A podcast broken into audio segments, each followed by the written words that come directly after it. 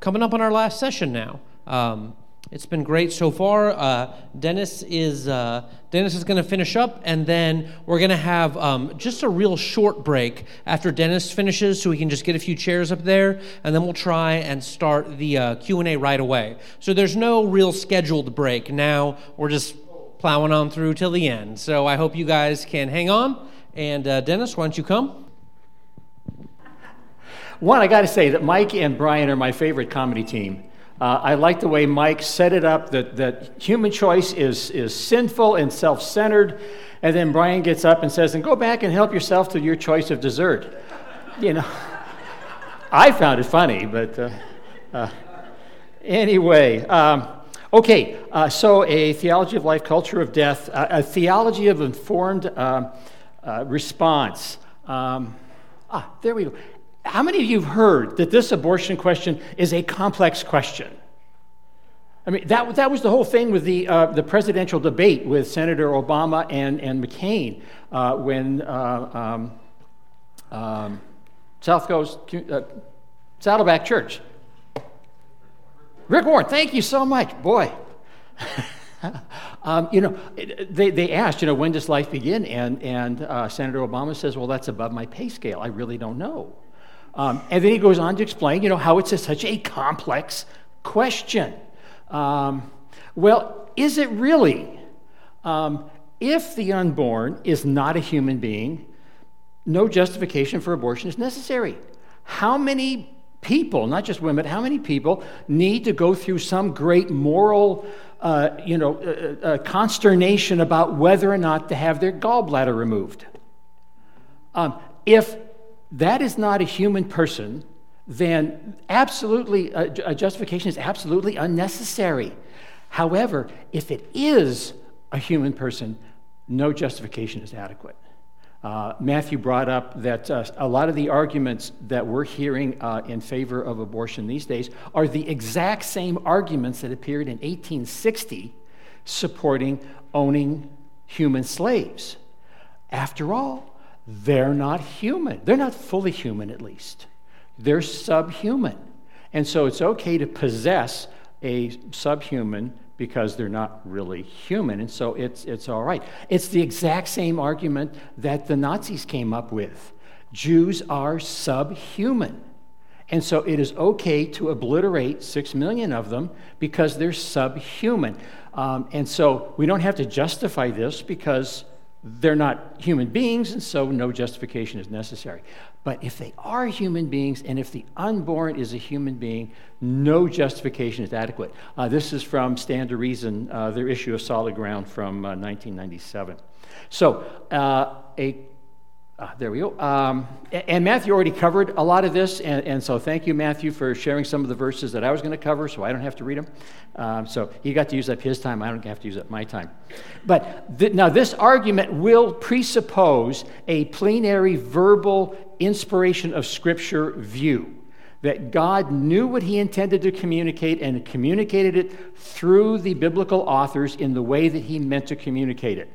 Um, so this is kind of presuppose that for a minute, but it, it, it, there is another argument that you can use for people that don't accept that. Obviously, non believers wouldn't accept that. A lot of liberal Christians won't accept that. But, but we'll start with this one uh, really quick.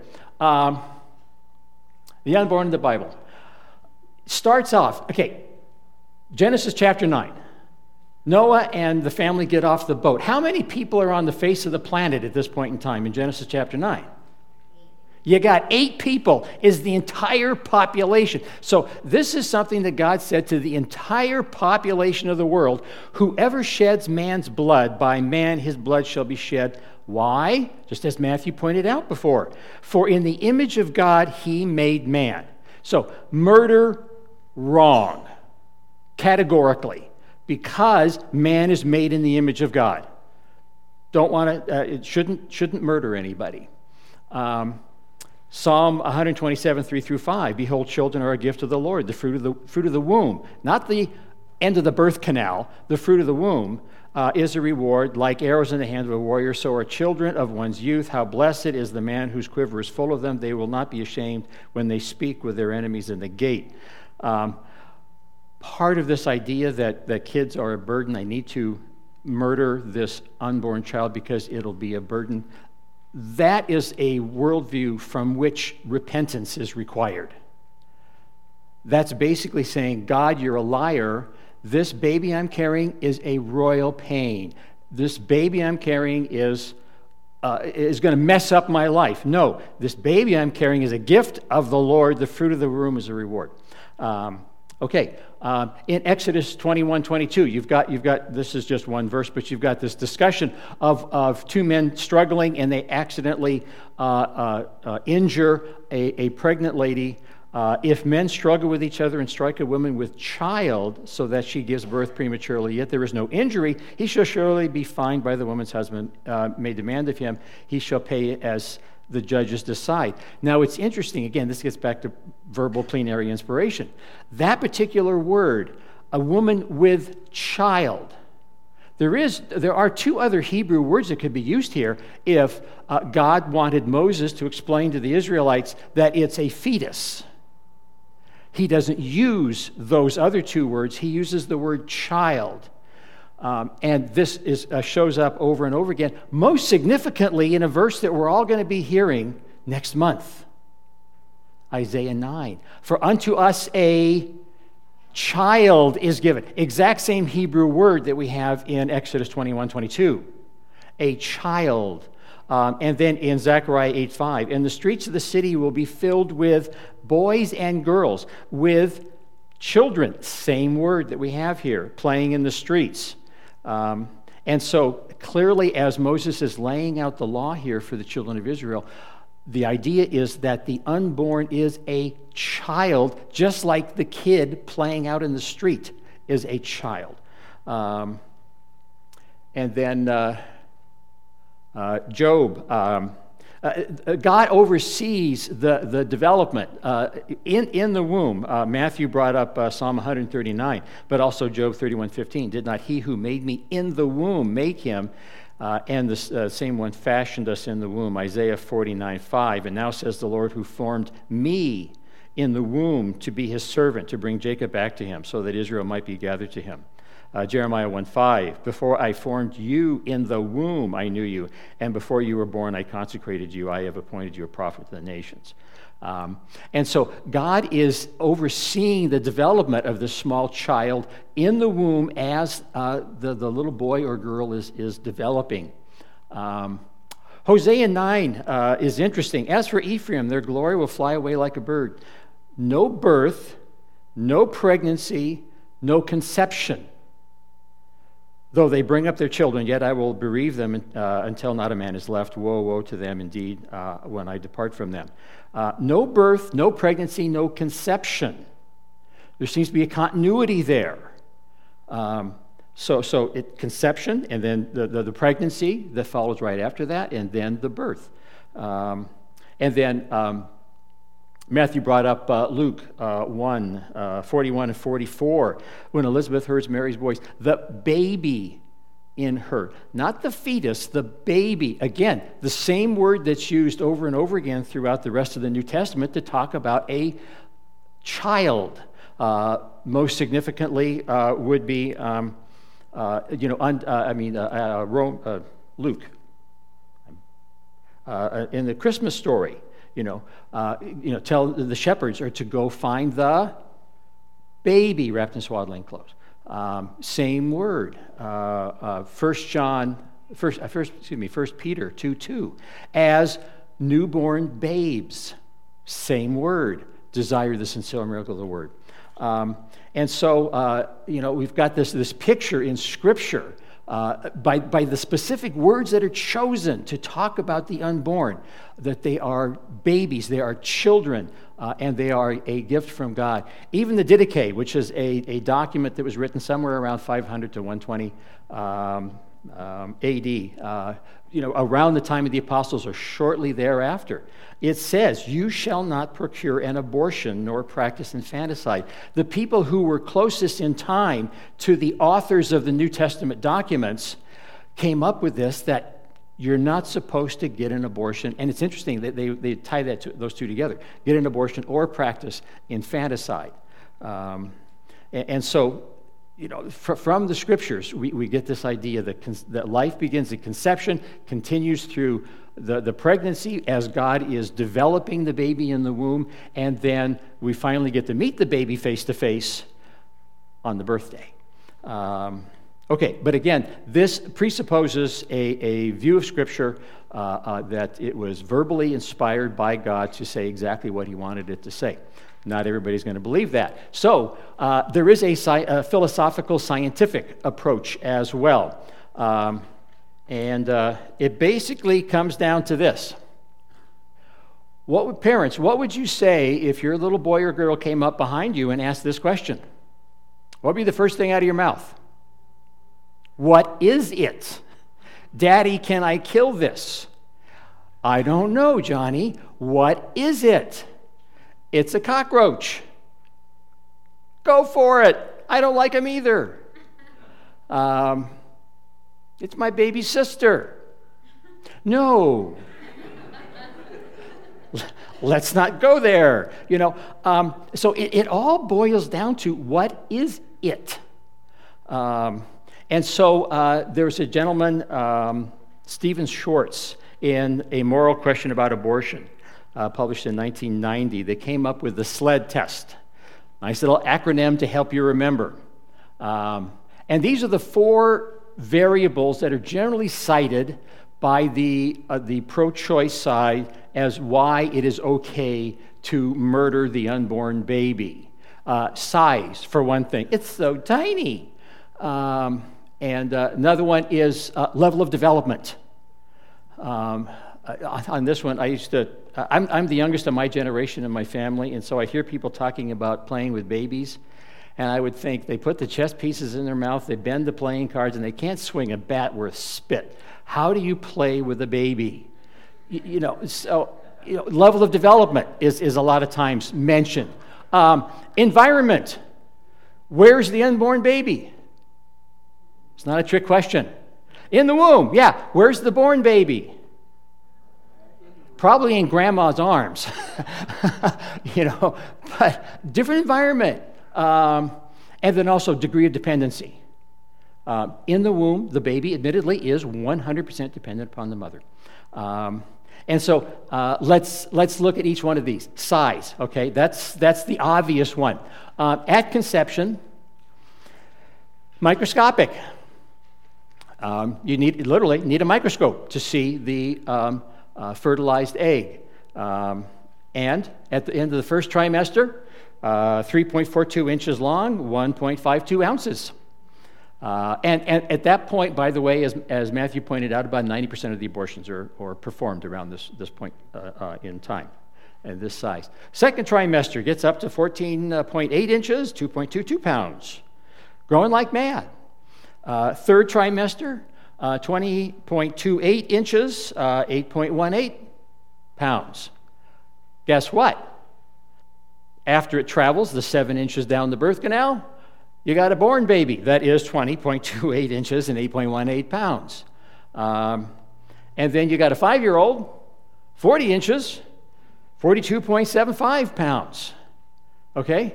And then you've got members of the NBA. The average height is 79.34 inches and 224.16 pounds. Okay, at what point does size become morally significant that I can murder the person? Um, we've got uh, uh, Paul Mogg right over here, probably the tallest guy in the room. So if you kill me, you get 25 years in prison, but if you kill him, you get 40 years in prison. Because he's bigger than I am, therefore he's more human than I am. His life is more valuable than mine is, and we, you can do without me, but we can't do without him. That's the logic. Um, and, and, so, at, at what point then do we say that this life is worth saving and before that point, uh, we, we can discard it. Um, is size a morally significant variable in the question of whether it, or, or uh, in the question of, Daddy, can I kill it? Um, next one level of development. Okay, at six weeks, we've got a beating heart and we've got brain waves. So this is a month and a half after conception. we got a beating heart, and we got brain waves. Um, eight to nine weeks, we got a nervous system that may actually be able to feel pain. Um, so it, it is possible that these babies that are being aborted are actually being tortured to death because their nervous system is registering what is happening to them. Um, now, this, is, this next one's interesting. This, this blew me away. At 10 weeks, you can harvest the eggs of the baby girl in the womb and use them to fertilize an infertile woman so she can have a baby. So, literally, at 10 weeks, a, a baby in the womb is capable of becoming a mother. And again, that's around the time we're killing, uh, killing the infants. Um, this was done at the, uh, in Edinburgh. It was reported in the Journal of Medical Ethics, 1995, volume 21, pages 298 to 304, entitled Mommy Was a Fetus. Um, and so that's, that, that, that, just blew me away. Wow, it's, it's, the little girl is capable of becoming a mother um, by, by donating an egg to be fertilized. Um, at uh, 12 weeks, all major organs and systems are in place.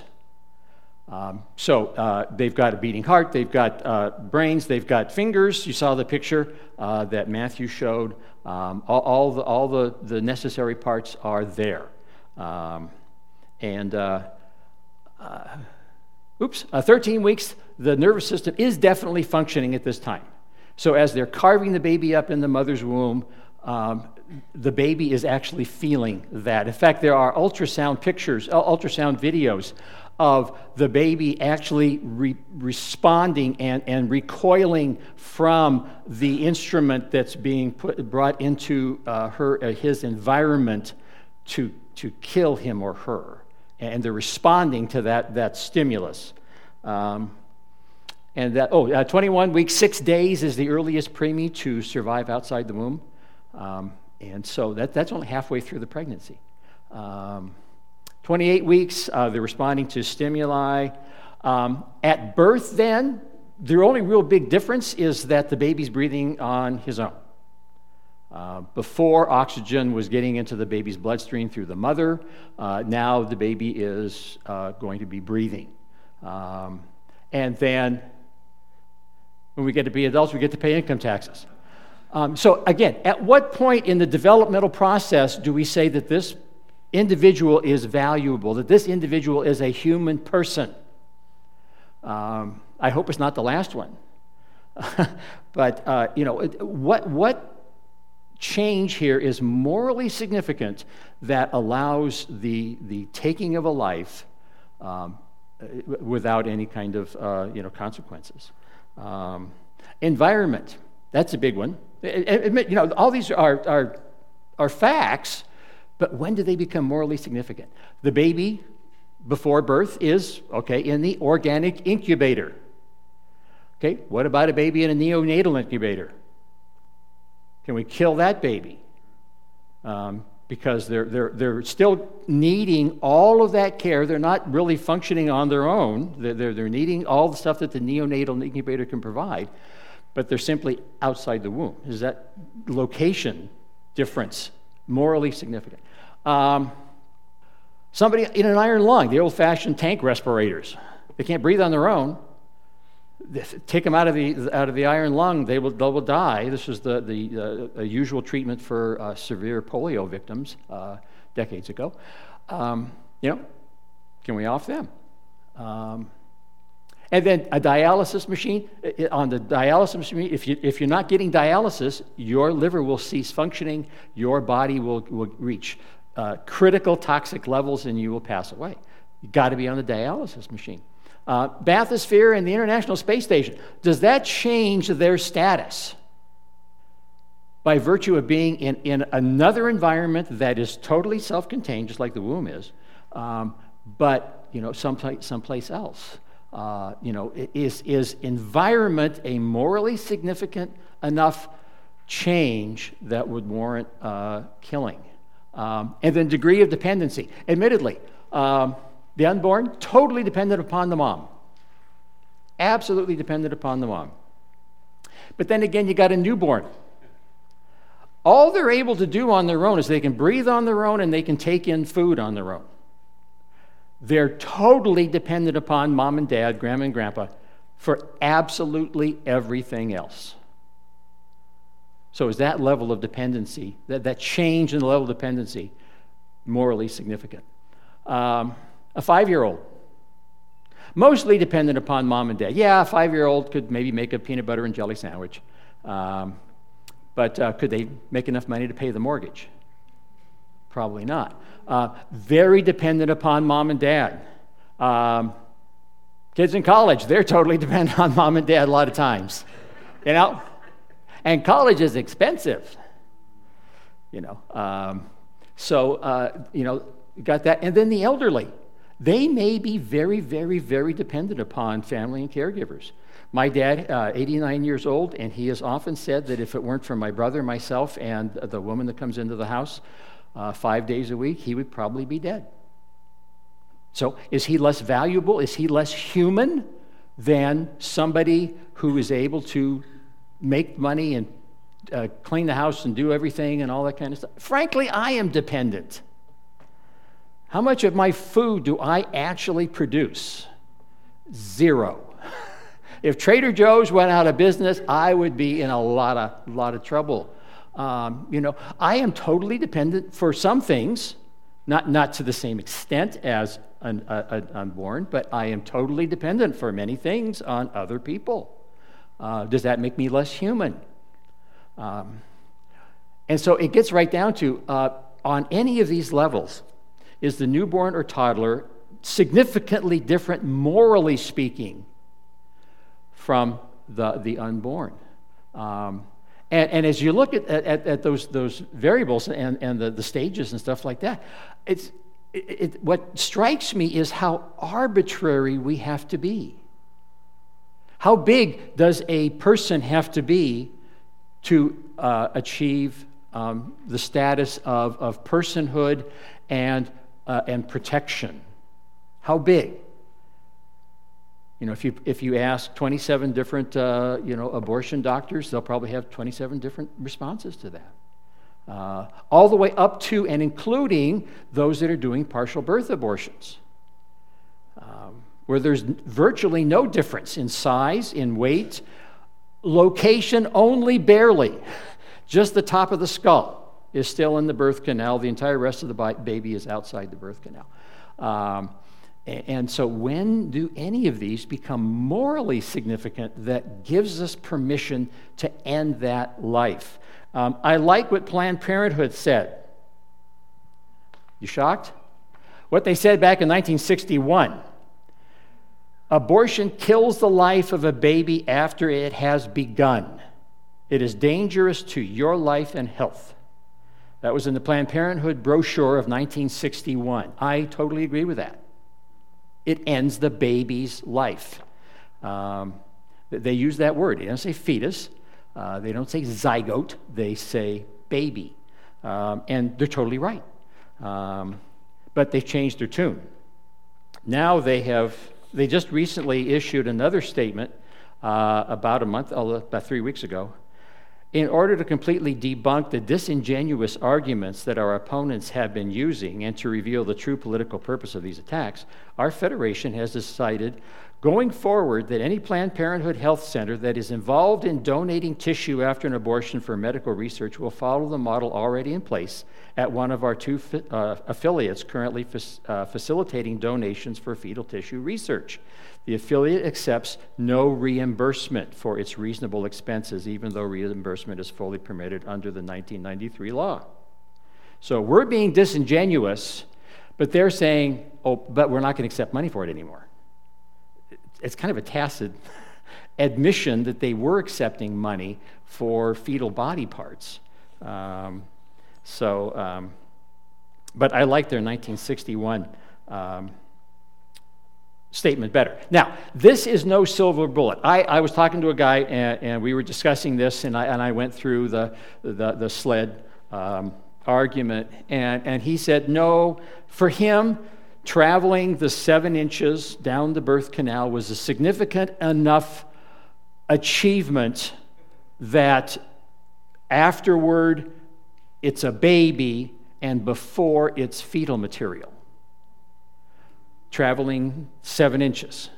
So, by that logic, I am now either more human or less human than I was 10 seconds ago because I've now traveled seven inches. Um, so it, it's, you know, it, not everybody's going to agree with this because in our society we actually have, have created, not, not us generally, but, but uh, Western culture in general, uh, has created a society where we really do need abortion. Because I'm pro choice, but the choice happens earlier. Am I going to practice biblical sexuality or am I not? That's the choice. Not do I get to kill what has uh, come about because of my bad choice uh, before. But we've decided as, as Western culture to be so thoroughly sexually out of control that we kind of we've developed a need to be able to murder the results of our sexual immorality. Um, and so th- there's a lot of pushback, uh, you know, to this. So, is it a complicated question? Well, I saw this on a T-shirt. Uh, eschew obfuscation, um, which basically means let's get rid of all the confusing stuff. Um, it's a matter of privacy. You'll hear that argument. It's between a woman and her doctor, or it's between a woman and her conscience, or it's between a woman and her God, or, or whoever that might be. Um, well, the same argument would, could be made then so I can abuse my children provided I do it in private. Anybody agree with that statement? Even, even uh, uh, pro choice folks would not agree with that statement. Well, why not? Well, it's because it's a child, it's a person. Exactly. You just made my point. If I can't beat the living daylights out of my kids because I do it in private, why is it that I can murder an unborn baby because I'm doing it in private? Um, you know, bring it, bring it back to, Daddy, can I kill it? Um, it's a woman's body. Well, whoever makes this argument has never watched any of the, uh, the, the crime shows that I have, because they're always solving crimes using DNA. My DNA, when I was in my mother's womb, was vastly different from hers. My DNA was for blue eyes, my mother's DNA was for brown eyes. Um, my DNA uh, was, was actually more like my dad. I look more like my dad than I do my mom. Um, every cell in my body in utero had the Y chromosome. Not a single cell in my mother's body had the Y chromosome. Um, I'm male, she's female. That's a pretty big difference. Is that the same? It was I part of her body? Clearly not. The DNA argues against that on every point. Um, I wasn't part of her body, I was simply in her body. That's where God designed the development of uh, human children to begin. Um, but it's, it's, not, it's not the woman's body. I'm sorry. Um, the child would be unwanted. Just the other day, I was driving down the 5 freeway getting off at Red Hill, and there was a homeless guy with a sign. The guy made me feel guilty. I didn't want him there. Does that give me permission to kill him? Because I don't want him? Because he made me feel guilty? But that's a person. Exactly. Um, the child would be a financial burden. Any parents here? How many of us have had our children bring in as much, if not more, of their cost for the, the things of life? Anybody?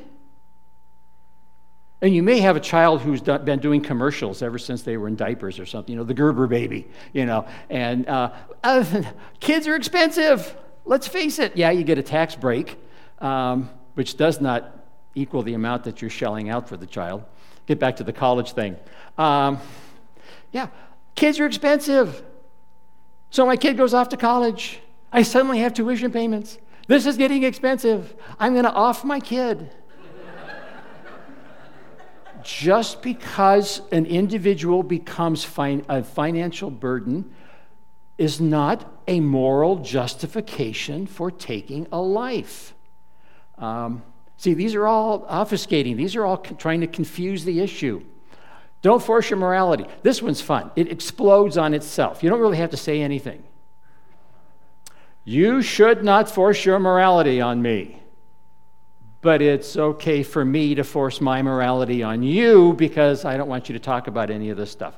Um, it's, you know, it, it, it's, it's hypocritical at best, uh, fraudulent at, at worst.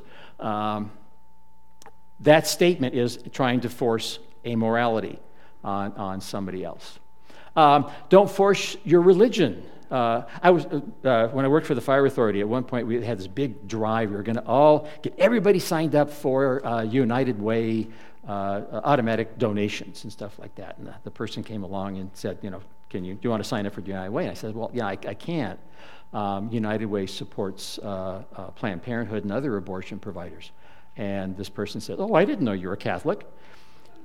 Um, not a matter of being Catholic, but uh, you know, don't force your religion. Now, now that that that does have some feet on it. That that that does have a little bit of traction.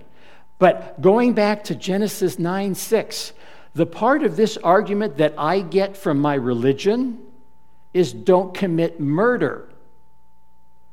So, since I get that from Genesis chapter 9, which predates the Mosaic law, which predates Hammurabi, which predates Greek law, which predates Roman law, which predates British law, which predates American law. That proposition I get from the Bible don't kill because man's made in God's image. Should we then remove uh, from the penal code anything having to do with prohibiting murder? I would suggest not. The rest of it is just an extension. Um, you know, don't murder. Okay? At what point can I murder? When they're too small, when they're underdeveloped, when they're in the wrong location, when they're too dependent. So, okay, if you want me to get rid of my, my, my religious aspect of this, then I then you're giving me permission to murder anybody I, I want to who is expensive, inconvenient, or in my way. Um, so, uh, you pro lifers only care about the unborn. Th- if that were true, that would be terrible. That, that we're willing to let women go through unwanted pregnancies and forcing them to have babies and all this kind of stuff. And if that were true, that would be terrible. If. In our country, we've got twice as many pregnancy care centers as we have abortion clinics. That is not a true statement.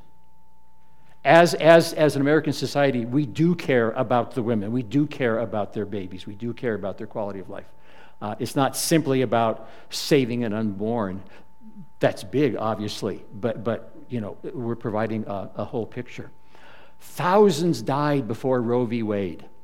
Um, you know, all these backstreet, you know, abortion clinics, and, and women were dying right and left, and all that kind of stuff. Nice argument, except you check with the Centers for Disease Control. The year before Roe v. Wade went into effect and became the law of the land, 39 women died from illegal abortions. Now, admittedly, that's 39 too many, but it's not thousands. Now, they'll come back and say, oh, yeah, but they were underreported. Well, okay, you can make that statement uh, I've also, I could also say I've got a great head of hair, but you can make the statement, but what's the data? How do you prove that all these things went unreported? Um, the, the official document from the Centers for Disease Control was 39 deaths the year before Roe v. Wade went into effect. Um, so that, that, is not, uh, that is not the case. Um, now, many of us, oops, probably do know uh, men or women who have been involved in, in getting an abortion. Uh, this is really becoming uh, a big problem in our country these days. Um, the, the number of, of women that are just crushed by the knowledge that they murdered their baby. And to a lesser extent, uh, the number of men who are crushed by the knowledge that they either uh, pushed their wife or girlfriend or whoever into getting uh, an abortion or took a totally passive role and did not protect that unborn baby. And, and the, uh, the, the, human suffering that this is causing is, is tremendous. Um, and uh, a, a, lot of people are going through it more and more. Um, and uh, so it's, it's really becoming a, a, almost a crisis. Um, so, what do you do? Um, emphasize our wonderful Savior. Um, I love, uh, and, Matthew brought this up, uh, but another passage that speaks to this so eloquently is 1 Corinthians uh, chapter 5, 17 to 21. Therefore, if anyone is in Christ, he is a new creature. Old things passed away. Behold, new things have come. Now, all these things are from God who reconciled us to himself through Christ and gave us the ministry of reconciliation. Namely, that God was in Christ, reconciling the world to himself, not counting their trespasses against them, and he has committed to us the word of reconciliation. Therefore, we are ambassadors for Christ, as though God were making an appeal through us. We beg you on behalf of Christ to be reconciled to God. He made him who knew no sin to be sin on our behalf so that we might become the righteousness of God. Because of Jesus, all of our sin, even that abortion, all of our sin has been placed on Jesus, and the wrath of God for all of that was poured out on Christ. And then when he rose from the dead, he has now given us his absolute perfect righteousness. And that's the only reason that we can even stand before a holy God. And so, all of that sin, all of that uh, um, guilt that, that we, we carry around, God has placed on Jesus and given us his, his righteousness and has reconciled us to himself. Um, God's grace. I love this verse. This is becoming one of my favorite verses. Uh, Ephesians 1 7. In him we have redemption through his blood, the forgiveness of our trespasses, according to the riches of his grace which he dabbles out to us in small amounts, right? No. Which he lavishes. I love that verb. He lavishes his grace uh, upon us in all wisdom and insight. God's grace covers all of our sin, and he, he lavishes his grace upon us. Uh, we are the objects of his, his, uh, um, his love. Uh, also, uh, point to the cross is the antidote for guilt. Uh, another grace verse is 1 John chapter 3. Um, we will know by this that we are in the truth and will assure our hearts before us in whatever our heart condemns us. For God is greater than our heart and knows all things. Now, there's two ways you can take that. If your heart's condemning you, God is greater than your heart. He has got more condemnation for you than you could ever possibly come up with yourself. The other way is God is greater than your heart. Your heart is condemning you, God is accepting you. God is loving you. God is embracing you. God is taking you into his family because he is greater than our heart. So, so uh, God's grace is the antidote for guilt. Um, and also walking with them through their grief. 2 Corinthians uh, 1 you know, talks about that. That God is the God of all comfort, but a lot of times the, the medium that God uh, administers his comfort is through us. Um, let's see. Uh, Blessed uh, be the God and Father of our Lord Jesus Christ, the Father of mercies and the God of all comfort, who comforts us in all our afflictions, so that we may be able to comfort those who are in affliction with the comfort with which we ourselves are comforted by God. Walk with them through this. You know, hey, you know, if, if you, you can't get to sleep at night because you're just consumed with guilt, give me a call. You know, um, I, will be right over. Let's go. Let's go grab some coffee. You know, walk with them through this, um, uh, as they're dealing with, uh, with all the feelings that are coming up. And then get them uh, connected with, uh, with healthy fellowship. You know, James 1, 5, 16, you know, confess your sins one to another that you may be healed. Uh, and 1 Thessalonians 5, 11, you know, encourage one another. Um, it's amazing how freeing it is just to be able to say to a small group of people who love you and are committed to you, I have sinned, and I have sinned greatly uh, and, and to feel their comfort and to feel their acceptance and to feel their empathy uh, for what you're going on. So that's, that's vital as well, uh, to be involved in, um, in helping them to get to uh, a place where they can be uh, loved and cared for um, and, um, and brought to the foot of the cross. Um, uh, here's some more resources that, that might prove helpful. Uh, the video don't watch it right after eating. Um, seriously, I mean, it's watching what happens. I, I, I read someplace, uh, I think it was the president of the National Association of Women who said that we need to keep the American public ignorant of what happens in an abortion because if they really knew what was done, there is no way anybody would support it. Um, it's, it is gruesome. Um, but uh, there's a lot of good information there. Uh, for me personally, I think it would better, be better to make abortion unthinkable than to make it illegal. Um, I did a little research this afternoon. Uh, the Fifth Amendment of the Constitution was adopted by Congress in 1791. The earliest incident I could find of anybody pleading the Fifth was 1892, 101 years earlier. It was on the books, but nobody used it for 101 years. Wouldn't that be neat if that's the way abortion was? Oh, yeah, I can get one, but nobody gets them. It's just unthinkable uh, because it's taking an innocent human life um, and uh, literally butchering it. If I, if I did to a frog what, was, what is done to a baby in an abortion, PETA would be waiting right out that, side that those doors with tar and feathers. So it. Uh, no, no justification is adequate if it's a human baby who is a person.